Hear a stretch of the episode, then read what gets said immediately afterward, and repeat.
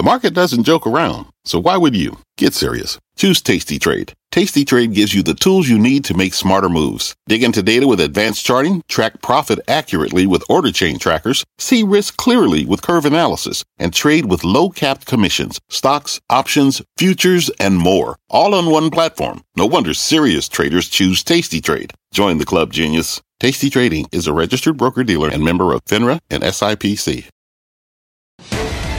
Live from the NASDAQ market site, as always, overlooking New York's Times Square. This is Fast Money. I am Brian Sullivan. In for Melissa. Again, your traders on the desk on a big night are Tim Seymour, Karen Finerman, and Guy Adami. Also joined by Chris Verrone. He is head of technical analysis at Strategas Research Partners. Tonight on Fast, it is an earnings abundanza. Mm. Apple, Starbucks, AMD, eBay, Alaska Air, all on the move after reporting their results. We're going to break down the numbers, the headlines, everything that matters to you and your money. Plus, more today's big move higher. Stocks rebounding after yesterday's sell-off. The S&P posting its best day since October. What exactly drove the turnaround? We'll get some answers. And later, can you name today's mystery chart? Here's a hint. This stock has been on a tear heading into earnings. There's your chart. Send us your guesses. We're going to bring you the name ahead, but we got to begin with this. The biggest kahuna of all, and that is Apple. To its core, Apple ah. crushed the quarter. A huge beat, and the stock responding to the upside. Earnings per share coming in at $4.99, 60 cents better than expected. Sales 5.5 billion better than the consensus. And you just heard from Apple CEO Tim Cook because he spoke with our Josh Lipton, who joins us now live outside of HQ's uh, Apple's HQ in Cupertino. I got to imagine there's a lot of smiles on the faces, Josh, because the quarter looked pretty good on nearly every metric.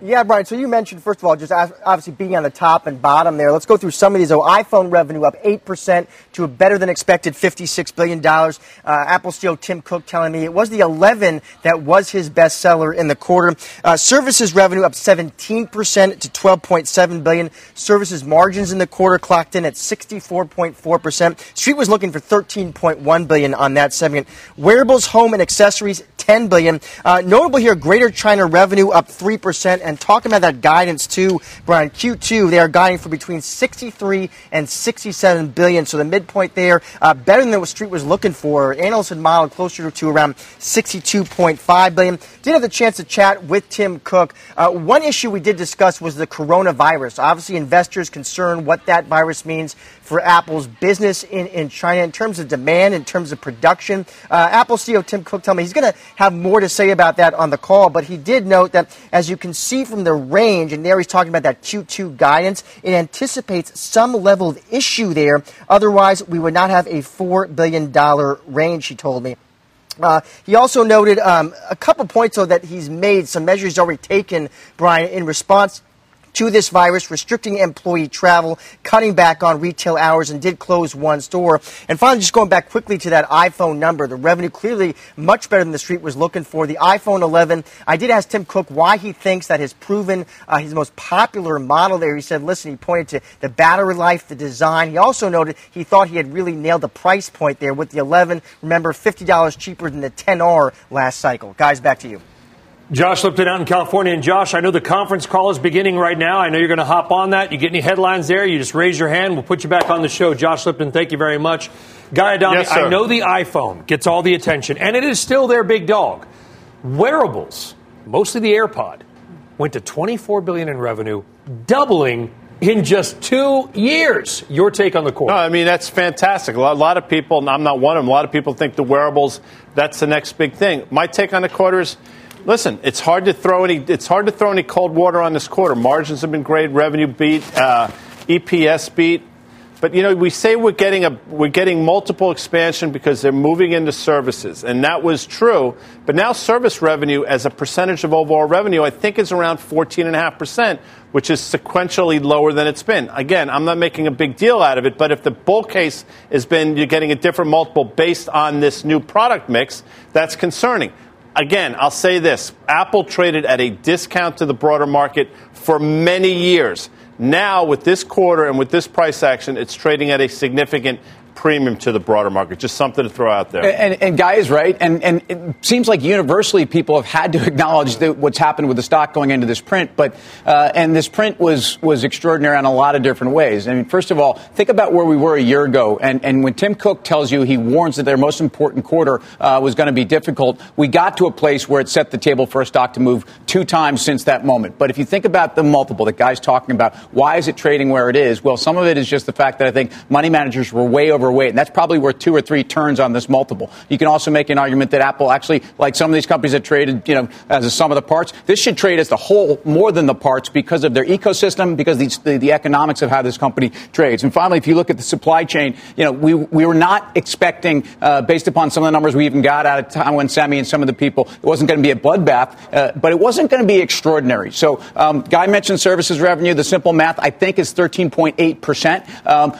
but they said a year ago when they had 360 subs, uh, they were going to move to 480. They're, they're at 480 and they're at yeah. 1.5 billion subscribers. Let's be clear. be clear A- Apple's wearables business, which did not exist five years ago, effectively, mm-hmm. now has a revenue stream that is would be what top 30 in the S&P 500. They've created an entirely new business while maintaining the iPhone franchise. It's truly incredible. It is. I mean, that's extraordinary. I mean, with service and wearables together was the 24, I think. I'm sort of, I mean, the gross margin, that was really impressive. I'm not sure exactly how they got there. I don't know if they sourced better, given that the mix was different than we thought, more phones. One thing I'm wondering, how long does it take, once you buy a phone, how long does it take to gear up to, to have as many services as you're going to have? Some you do instantaneously, I would think, right, when you buy the phone. So I don't know if having this now bigger installed base, we'll start to see additional services revenue on that base. That would be good.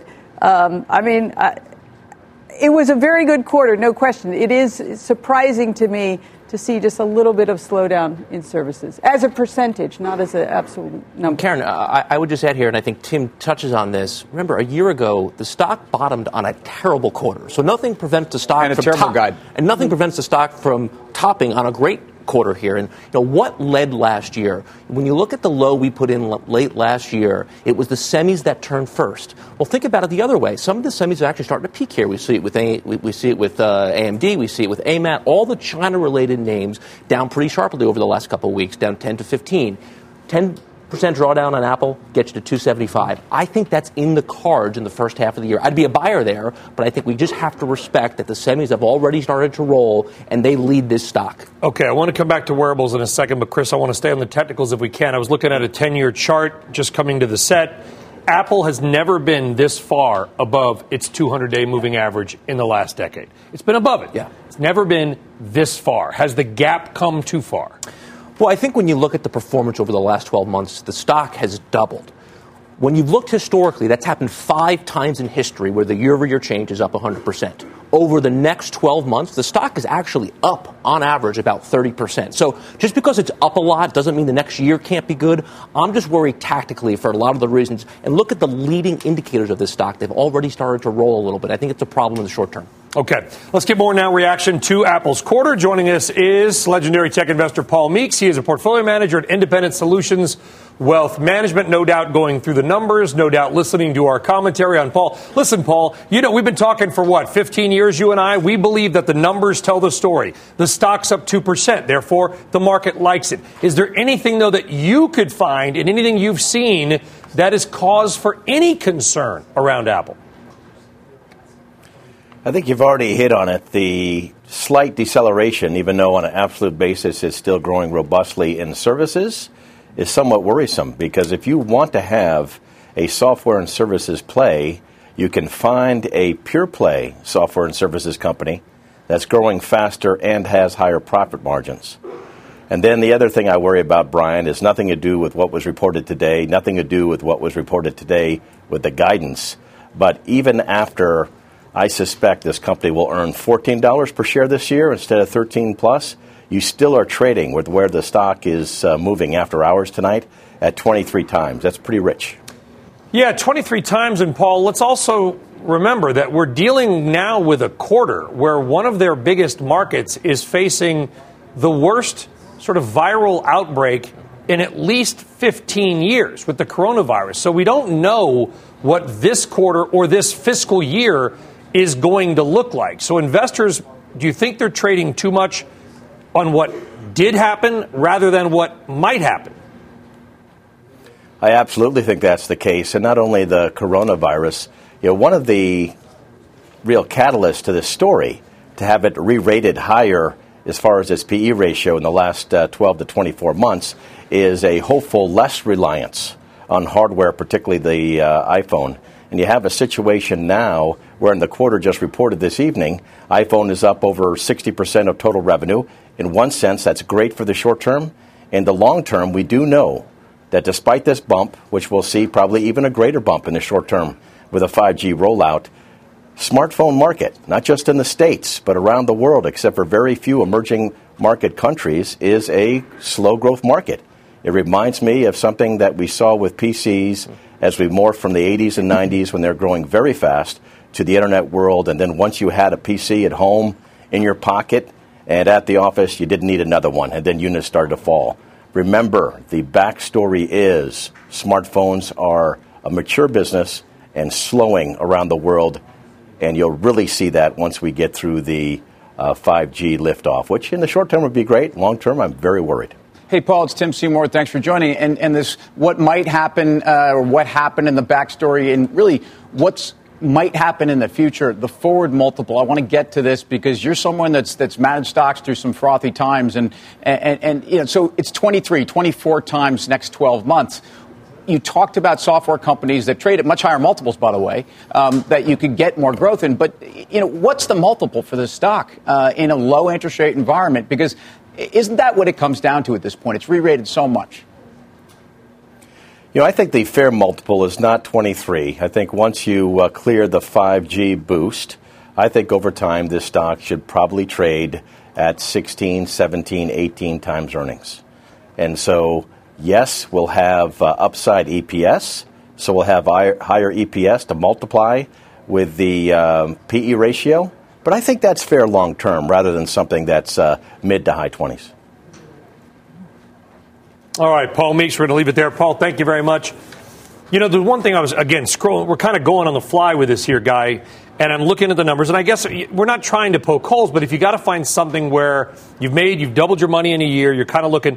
Apple noted, and I might tweet this out, that their net sales fell fractionally from fiscal 18 to fiscal 19 and they said in part because wearables may have looked like taken some of the sales. You know, you'd rather sell an $1,100 phone, I assume, than a $270 pair of AirPods. Stands to reason.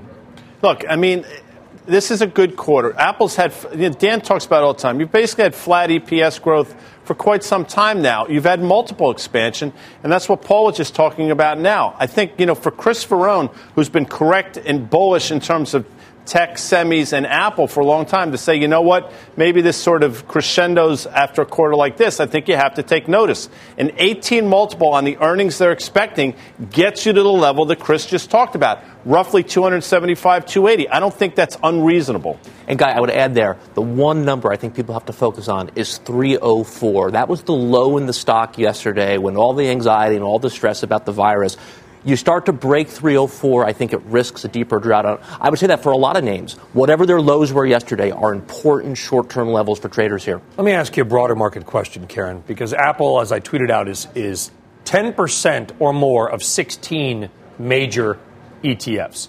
The XLK ETF, one of the most widely 21. owned, mm. is 71 stocks. Apple is 20% of that one ETF. Can the overall market go up if it's for some reason ever Apple starts to go down? Ever. Yes, I, I think that never's a long time. Right, never's a long time. I well, mean, I mean a- now, Apple seems yeah. to be the horse, and the market don't disagree. Right. I mean, for a long time, Cisco was the proxy for the market, right? Remember that several years ago was Cisco. GE. I think right. Well, yeah, that was a longer time ago. But so I think now Apple is kind of the, the proxy for the market. It's so widely held, retail, institutional. I think that this is good for the market, no question. I think we, to get the market to continue to go higher, I think we need to see Facebook and Google and you know some industrials do well also. Really quick, uh, Apple's move was 33% of the performance of the triple Qs off that June low, um, which rallied 30%. Apple's up 86%. It's 11.7% of that. You do the math. I think then you decide what that means for the market. I don't think it's great. Okay. Coming up, it is not just Apple. A bunch of other big name stocks are on the move after reporting their results. We're going to talk about eBay. We're going to talk about AMD. We might even talk about Alaska Airlines and Starbucks. And later, our call of the day. What has got one analyst so down on Beyond Meat?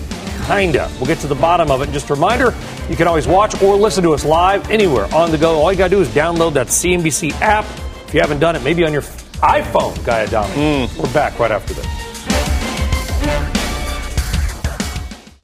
Wouldn't it be great to have all your investment and retirement accounts in one place? Yahoo Finance, our sponsor today, makes it easy. I use it to put my investment account and 401k accounts into one hub and get expert tips that help me confidently manage my money. For more than 25 years, Yahoo Finance has been the brand behind every great investor. Whether you're a seasoned investor or are looking for that extra guidance, Yahoo Finance gives you all the tools and data you need in one place. They're the number one finance destination, producing a holistic look at the financial news cycle, including breaking news, original editorial perspectives, analyst ratings, independent research, customizable charts, and so much more. Securely link your brokerage accounts for a unified view of your wealth, including 401k and other investments. A comprehensive perspective is what sets apart great investors, and it's how Yahoo Finance ensures you have the insight to look at your wealth in its entirety. For comprehensive financial news and analysis, visit the brand behind every great investor, yahoofinance.com, the number one financial destination, yahoofinance.com. That's yahoofinance.com.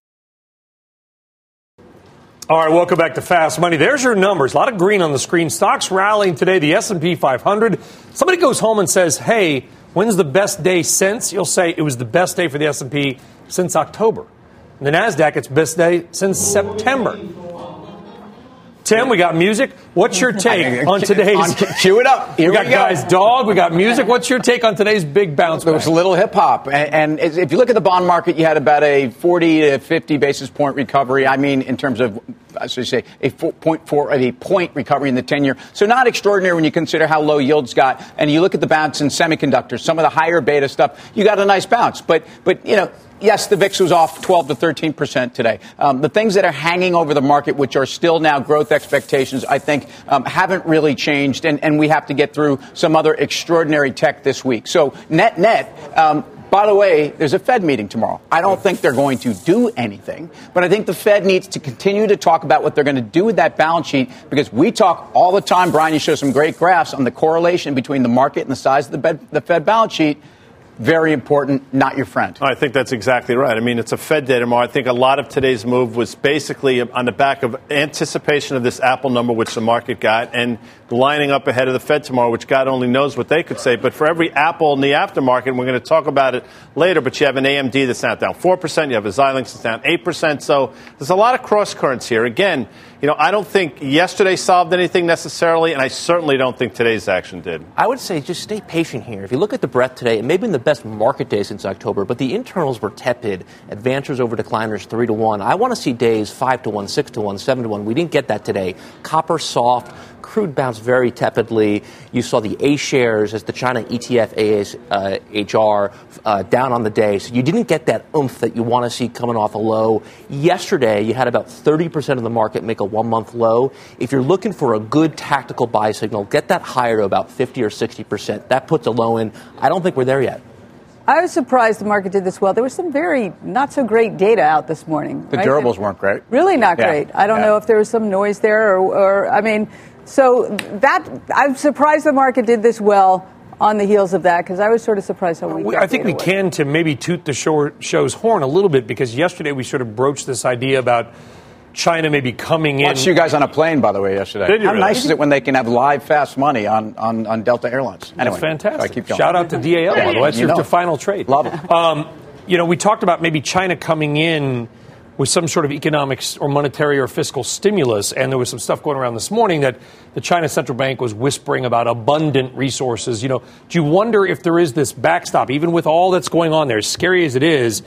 That the central bank of China is not going to allow the economy to not recover. Yeah, and I think we have to say, hey, hold on a second, wait a minute.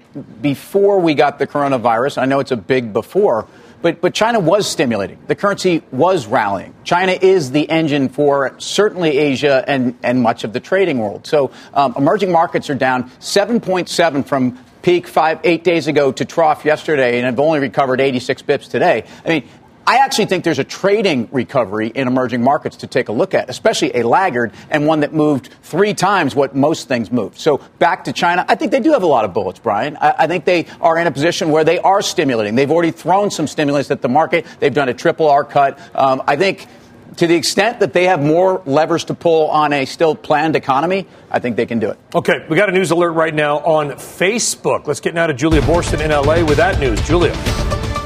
Brian, Facebook's top engineering executive, Jay Parikh, announcing that he's leaving the company after 10 years. He announced this in a post on Facebook, Mark Zuckerberg commenting on his post saying a lot of what we've achieved over the past 11 years just wouldn't have been possible without you. I don't think we even had a data center when you joined, and now we share a design so the rest of the world can catch up. He's not announced what he's doing next, just saying it's time for him to move on from the social media giant. Facebook shares not really uh, moving on this news, trading up about half a percent after hours. Back over to you. All right, Julia Boorstin. Julie, thank you very much. So, Facebook's top engineer is leaving.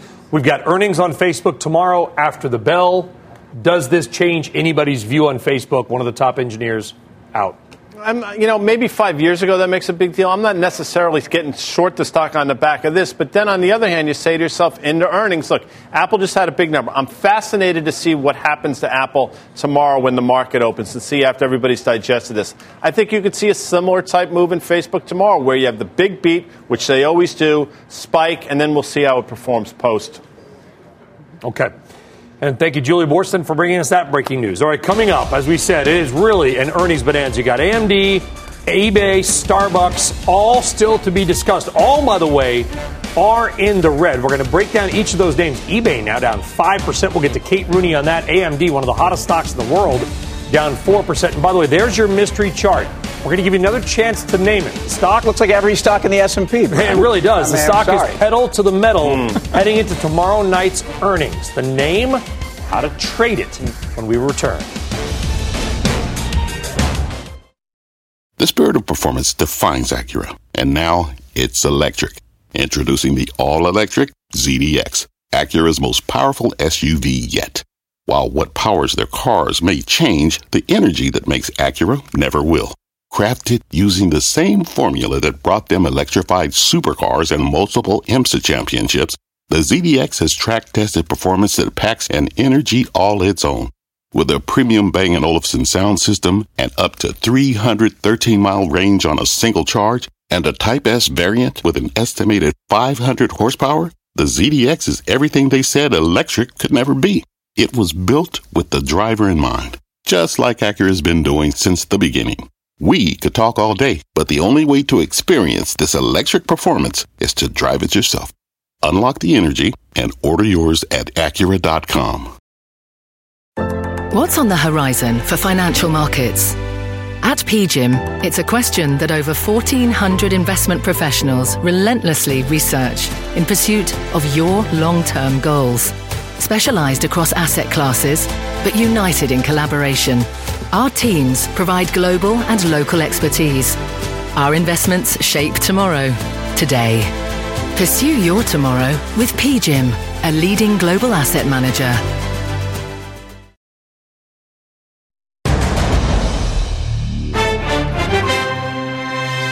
I think we need to play a little Devo tonight because this really is an earnings whip around. This is the busiest week of earnings. We are in full swing of it. 130 plus companies reporting, a bunch of big names tonight. We talked about Apple already. AMD, eBay, Starbucks, they also rolled out their numbers. And by the way, all three of them are down after hours. The entire CNBC earnings squad is with us to break down these big numbers. We've got Kate Rogers on Starbucks, Kate Rooney on eBay, but let's kick things off with Frank Holland, and he's got more on AMD. Frank. Hey there, Brian. Shares of AMD falling right around 4% after reporting record quarterly revenues that beat estimates and a beat on the bottom line. However, guidance, it was a little mixed. For Q1, slightly below estimates. For the full year, slightly above. For a company with some high expectations and shares that improved almost 150% last year, Kevin Rottinghaus of Edgewater found the guidance and the performance of the gaming business both disappointing. He said the gaming console business was a drag. The guidance for Q1 seemed light. The gross margin guidance was better with a mix of new products and share gains. The hope would have been better margin guidance for all of 2020. Matthew Bryson of Wedbush, however, saw more upside, but he was looking forward to the call that starts shortly. He said, no surprises at all. How the stock trades will depend on what they say about their EPYC server processors. They are a structural share gainer versus Intel, and this result doesn't change that opinion at all. And we will get more insight on AMD and likely its gaming business on the call, which again starts at 5:30. Remember, the company will provide the chips for the new Xbox and PlayStation consoles being released this holiday season, so kind of a big deal for investors. Also, CEO Lisa Su, she joins Squawk on the Street at 9 a.m. tomorrow for an exclusive interview. Brian, back over to you. All right, Frank Holland, thank you very much. And a big interview tomorrow. Squawk on the street. Let's trade AMD. I'm looking at my this beautiful piece of paper with the with the blue with the blue highlighter on Did there. you You know do what I you know what I circled here, Tim? That AMD was a two dollar stock in 2015. That wasn't that long ago. We're seeing a market that is reacting. It's down four percent on not terrible guidance. Do you think the gains have been made in AMD? Well, I mean, this is a stock that's up uh, 90% since October 3rd. Uh, and it's a stock that we all know they're taking market share from Intel. So I don't think there's any uh, big revelation. If you listen to Cowen, who, who certainly may be one of the most bullish, they just upgraded from 47 to $60 a share. They're, they're saying it's two things. First of all, uh, their PC business, their 7 nanometer, nanometer is moving very quickly to take on Intel, but that also the long term addressable market for these guys is something that's giving them the ability to outperform. But I, I think you have to take a breath here. This valuation, uh, why wouldn't you want Intel at this at this level? Right. I think just just the run that it's had, and Intel. We talked about them. You're talking about AMD gaining share, but Intel fighting back. Right. That was a really really impressive quarter from Yep. Intel. So uh, and the valuation obviously for Intel is much different than it is for AMD. It's just run up so far. It's not like anything so bad about this quarter. I tend to agree. You know, this is a great long-term chart, but tactically it's rich. It was a $40 stock a month ago. It's a $51 stock today. You can cut it in half without a problem. And I think that's the issue with some of these semis. The moves over the last 20 or 30 days, you're talking about stocks are up 20 or 30%. You can cut that in half over the next month or two, and it'll be painful. Okay. Let's now move on to eBay. That stock trading down over 5%. It's the biggest decliner of the major names are after hours. Let's find out what has bothered investors in the quarter. Getting out of Kate Rooney with more on eBay. Kate. That's right. Hey, Brian. eBay shares down more than 5% after a sales decline in the fourth quarter and a miss on Q1 guidance. Results were better than analysts had expected with a beat by about 5 cents on earnings and beating by a hair on revenue. Company also announcing a $5 billion buyback and announced a 2 cent dividend increase. But despite that, gross merchant volume, closely followed metric in e-commerce, also came up short. That was below estimates at 23.3 billion. One factor for that miss, the CEO just mentioned on the call, implementation of the internet sales tax by the U.S. in 2019. That Q1 revenue guidance also coming in below expectations and hitting the stock. You see, it's underperformed the S&P uh, in the past three months or so, and throughout 2019 with some big swings, down uh, more than five percent now. Back to you, Brian. All right, Kate Rooney. Kate, thank you very much. Karen, your take. Yeah, you know, so last year I thought it was interesting when Elliott came in and they really wanted to shake things up and they got on the board and they were able to do some of that, including they got eBay to sell StubHub and that was nice. However, the main driver here is the core business. And while the stock's not cheap, with the core business under threat the way it is, it should it shouldn't be expensive. It should be cheap. I would I wouldn't own it here. I don't You would own not. Well, it's, it's been a it's been a stock again. You go to the charts, Chris. That's your world. That hasn't made investors any money in two and a half years. I Stocks mean- at the same pr- in this market. It's at the same price it was two and a half. Years. We've had everything make a new high everywhere around the world over the last six months, except- except this one. The stock's been in a bear market since February of 18 when it peaked. I like 27 on the downside. It's just short here. It's weakening. It's below the 200 day. That's not what we want to own here. Well, what the chart tells you is that also a quarter ago. So if you, the chart tells you that this thing really fell apart on their third quarter and their third quarter or fourth quarter guide, where they said we're talking low single digits in terms of revenue and EPS for a company that's you know certainly not trading on that on multiple. So. Um, the GMV in their core marketplace business is that which I think has proved me right now, and I, they haven't proved anything. Yeah, you know, Guy Adami, Wells Fargo, the analyst, recently calling eBay quote a melting ice cube. A melting ice cube. I wouldn't imagine that's a mm-hmm. very good. You know, by reference. defi- don't all ice cubes melt at some point? By definition, it would see- stand to reason. I mean, I'm just. I, Right. It's an interesting analogy. You are Listen, correct. so let me put it this And by the way. way, not an iceberg. They're, they at one point they're an iceberg. They're now just right, a cube. Not just a cube. That's pretty And disappointing. then, then you're then then you're sublime, and it's it's all gone. I mean, You I just think cross music references, by the way. You went from iceberg to ice cube, ice cube to sublime. Sublime. How about vanilla Which is- ice? How about vanilla ice? Let's- How about thirty-four dollars being the line in the Let's sandwich? bring it- Christopher bring just back. mentioned that was the December low. If it breaks there, it trades next than last year's December low, which was twenty-seven. Despite the fact that if you look in terms of price to earnings for next year, it's not ridiculously expensive. They just can't get out of their own way. Brian, real quick, would you rather iced tea or ice cube? Forget it, vanilla ice. Iced tea or ice cube? Where do you go? I would have to go. I'd, I'd go with the cube. Really? Iced tea's got a No, lot. but Ice T did have that punk. bo- he had, I believe, I believe it was, I believe it was called Body Count. It was like a punk side project. I- anyway, that's not even Uh, softball. all right, let's round out our earnings trifecta. With, by the way, Ice T's a big CNBC viewer. I know he lives right down the street. That stock falling after reporting results. The company also making some fresh comments about the coronavirus. Let's get now to that. Kate Rogers back at CNBC HQ. Kate, I know this is a big deal for China. It's a big deal for Starbucks as well. It is, Brian. No one asked me, but I'm in the iced tea corner. But Starbucks out with a strong Q1 for 2020. Revenues coming in line, EPS a beat, comps a beat across the board. U.S. same store sales grew by 5%, comps in China up 3% as strength really continues to grow in both of those all important markets. Now, the holiday season was one of its strongest in history. And while Starbucks maintained its guidance for full year 2020 thus far, the company also warned that the coronavirus may impact its results moving forward. The company's now closed more than half of its stores in China and says that while this is expected to be temporary, the financial impact can't be reasonably estimated at this time and that disruption to business and reduced customer traffic are expected to quote materially affect its international segment and consolidated uh, results for the second quarter and full year 2020. Starbucks added that guidance will be updated once it can reasonably measure the impact of this virus. Now take a listen to CEO Kevin Johnson on the call. Our immediate focus is on two key priorities in China. First, caring for the health and well being of our partners and customers in our stores. Second, playing a constructive role in supporting local health officials and government leaders as they work to contain the coronavirus. That said, we remain optimistic and committed to the long term growth potential in China, a market we have been in for more than 20 years. And you won't want to miss Starbucks CEO Kevin Johnson live tomorrow morning for a first on CNBC interview on Squawk on the Street at 9:30 in the morning. Once again, China very important to them. They call it their second home market. So we'll hear a lot more about that tomorrow, Brian. Back over to you. Yeah, huge market and yet another huge interview on CNBC tomorrow. Kate Rogers, thank you very much. So, Tim Seymour, can you own a stock where they effectively said, we don't know what's going to happen in our second largest market and for how long?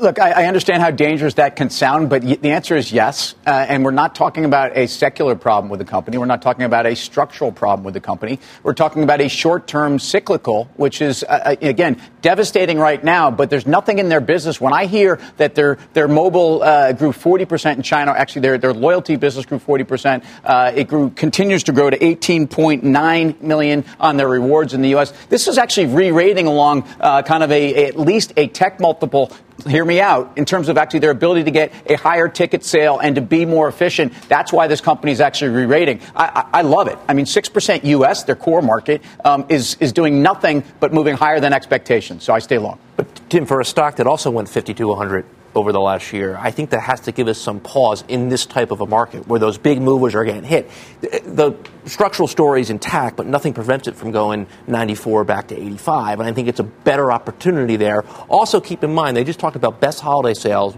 Well, why is the stock not making a new high?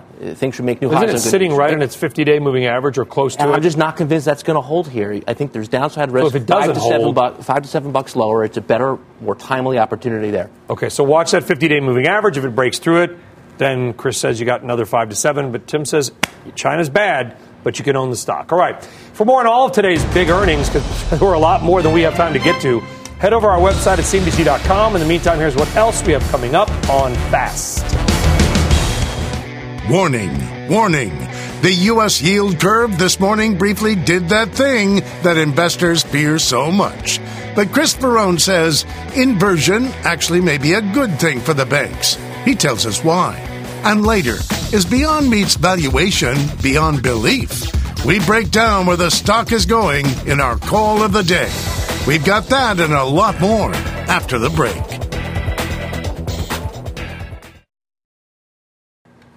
All right, welcome back to Fast Money. As stocks rose, rates rebounded a bit as well today. This after the 10 year yield hit its lowest level since October.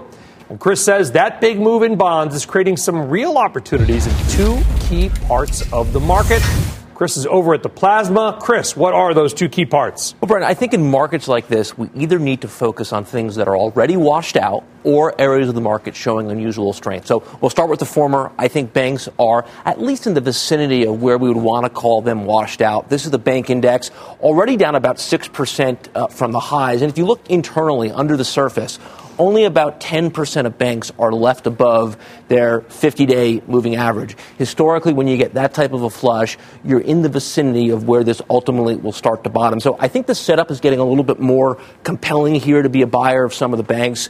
If you look at what are some candidates, I think Citi here is actually pretty interesting. You've already had about an 8% drawdown from this last acceleration phase. It reminds us a lot of what we saw in the 2015 2016 period, where you broke out, you had this big move higher post election, and then very quickly you had an 8 9% check back of support, ultimately before that bull market resumed higher. I suspect a similar move here. You have good support near the 200 day. You get it down there. I think you want to be a buyer. It's a washout candidate. I think we're getting closer a name that is certainly at a consensus, uh, but we think actually getting a little bit better is Deutsche Bank. And I think what's interesting here is this is a stock, particularly over the last several days, despite all the anxieties around the world, has actually traded really well.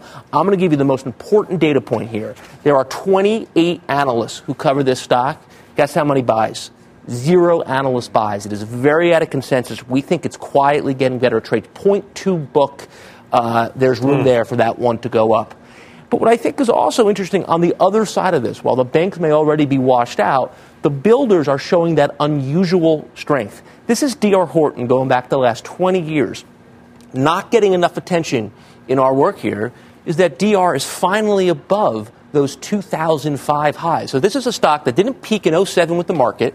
It peaked in 05, two years before. So I think we have to at least respect the economic signal that the home builders continue to act as well as they do. I think one of the most timely ones in this group go down the cap scale here just a little bit. This is KB Home. This is a great base that just continues to take shape on the verge of breaking out. Any pullback there, I think, is a notable opportunity to get long some of these builders. So, on one hand, you have these banks that are starting to get washed out. I think they'll get timely over the next couple of weeks, but these builders send a positive economic signal.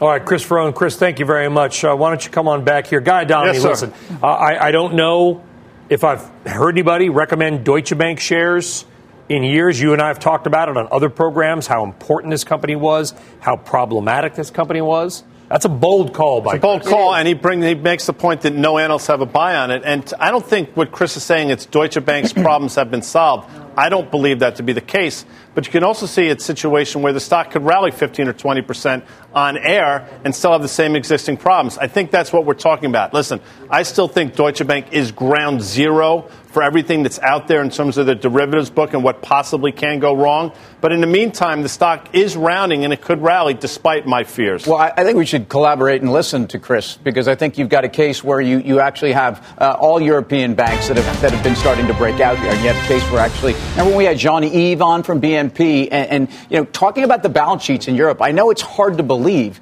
uh, but they have been bolstered. And the most important driver for European banks is that the ECB, I believe, and again, we now have essentially made a transition at the ECB, is no longer into this ZIRP dynamic. And I think the rest of the central bank world is catching on as well. That'll be very good for Deutsche Bank. Yeah, very good stuff. ZIRP, zero interest rate policy. All right, Apple CEO Tim Cook just made comments moments ago about the coronavirus outbreak. Let's get back down to Josh Lipton, who's outside of Apple HQ. Josh. So, Brian, uh, obviously investors have a lot of interest in the coronavirus and how that could impact Apple's business. On the call here, Tim Cook is fielding questions about that. He started off by saying how that virus could impact production or supply. Obviously, China is a key link in Apple's supply chain. Take a listen. I'll talk about uh, supply chain and, and, customer demand some to give you some color. Uh, with respect to the supply chain, we do have some suppliers in the Wuhan area.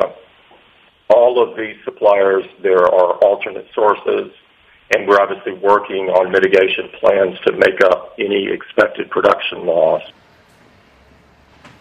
So that's how Cook sees the virus potentially impacting here production and supply. Of course, it could also impact demand, sales. And there, Cook saying uh, that already they closed one retail store. Remember, China has 42 stores in mainland China. Uh, some stores remaining open are now doing so on reduced working hours. Sales in Wuhan, which is considered the uh, the epicenter of that virus, he says are small. But he says retail traffic was impacted outside just that area in just the last few days. Again, he's tried to account for that in this guidance. Just want to quickly touch on wearables too, because Cook there just made some interesting points. Remember, they are constrained there on AirPods Pro and the Watch Series 3. Uh, he's being asked when those constraints will be alleviated. Cook saying hopefully the 3 comes into balance this quarter. Uh, doesn't have an estimate though for AirPods Pro just yet. Can't predict that as of right now. Brian, back to you. All right, Josh Lipton. Josh, uh, thank you very much. Again, we're going to come back to Apple, guys, because this this is the big stock. And as we were sort of talking about, I don't mean to harp on the point. Apple's wearables business last year, that includes the watch and the AirPods, their wearables business last year is now bigger than Starbucks. In five years, they built a business out of z- from zero to Starbucks in five years. And it has a 1.3 trillion dollar market cap that backs up everything. You know, I, you're right. It's an ama- it's, It's amazing. incredible, right? But I think the market has rewarded. them. I mean, the stock is more than significantly more than doubled since we saw that 140 price that Chris was talking about earlier in the show. So everything you're saying is right, but don't suggest, I don't think you are, that the market hasn't rewarded Apple for all those things we're talking about. So you, you're saying you better keep the growth, the growth rates better stay up. I believe so. On that yeah. side. Also, let's, Well, let's yeah, with the PE here, expectations are high. Yeah. Right. Too high? I don't know. I'm long. I always say if you go home long, it's like you're buying it at this price. I'm a little nervous about that, but I am staying long, so I guess yes, that makes me a buyer at this price, which is like 322 right now, 323. Okay, good discussion there on Apple. I'm sure we'll have much more. I'm sure Jim will have much more, by the way, in Mad Money at 6 o'clock. All right, coming up. Is the rally in Beyond Meat well done? One Wall Street firm putting a fork in those gains. We're going to we're going to talk about Beyond Meat. It's an interesting call. It's coming up next. Plus, good. Plus, one trader just made a $2 million bet that this red hot stock is headed higher. We'll tell you who it is. Your mystery chart. Send in your guesses. when Fast Money returns.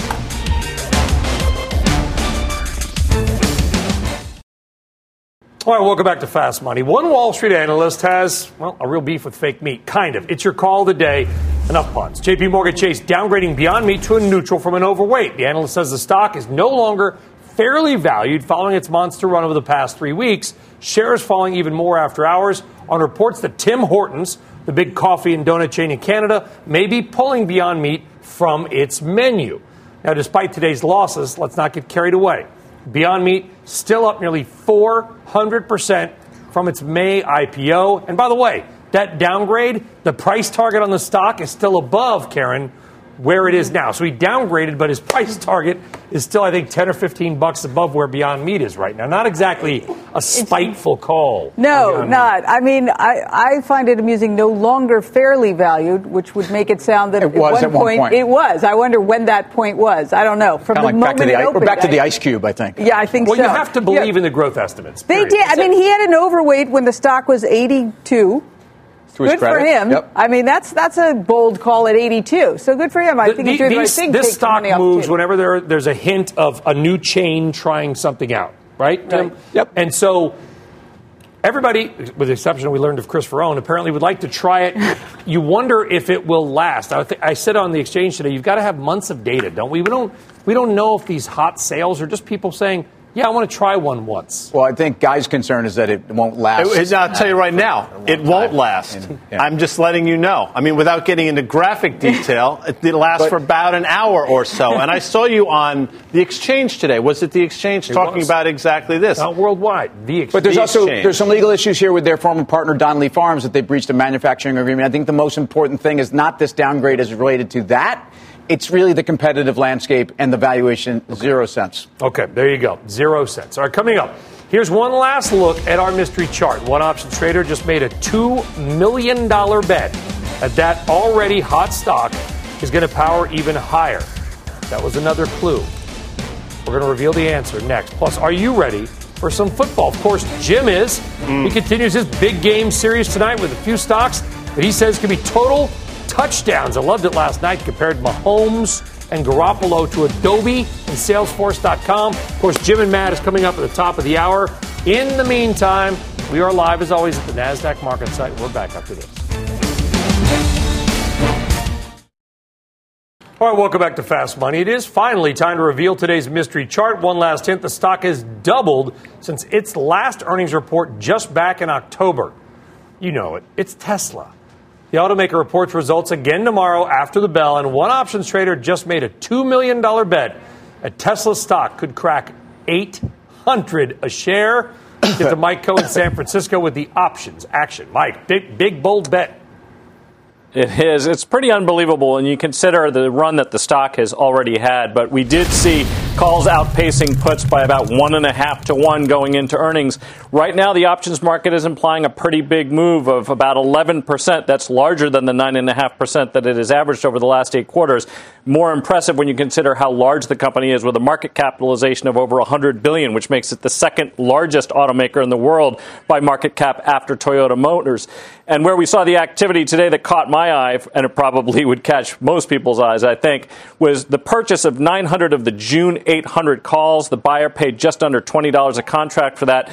Net net, they're spending just under $1.8 million in premium to make a bullish bet that Tesla will rise above that $800 strike price by at least the premium that they spent, and that would represent an increase of about 45%. That would make it as big as Volkswagen and Daimler combined, which have 17 times the revenues of Tesla. Wow.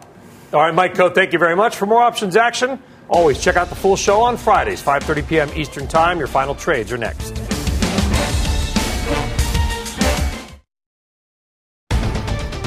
All right, no final trades yet. Big breaking news from D.C. Senate Majority Leader Mitch McConnell apparently saying the GOP does not have the votes to block witnesses from being called in the Senate's impeachment trial. That is according to breaking news from the Wall Street Journal right now. Remember, Democrats got 47 seats. They need four Republicans effectively to come over. They can vote on motions that would allow them more witnesses and testimony. The Democrats want John Bolton and Mick Mulvaney to indeed testify. That may happen. Now, that's it for us. Mad with Jim starts right now.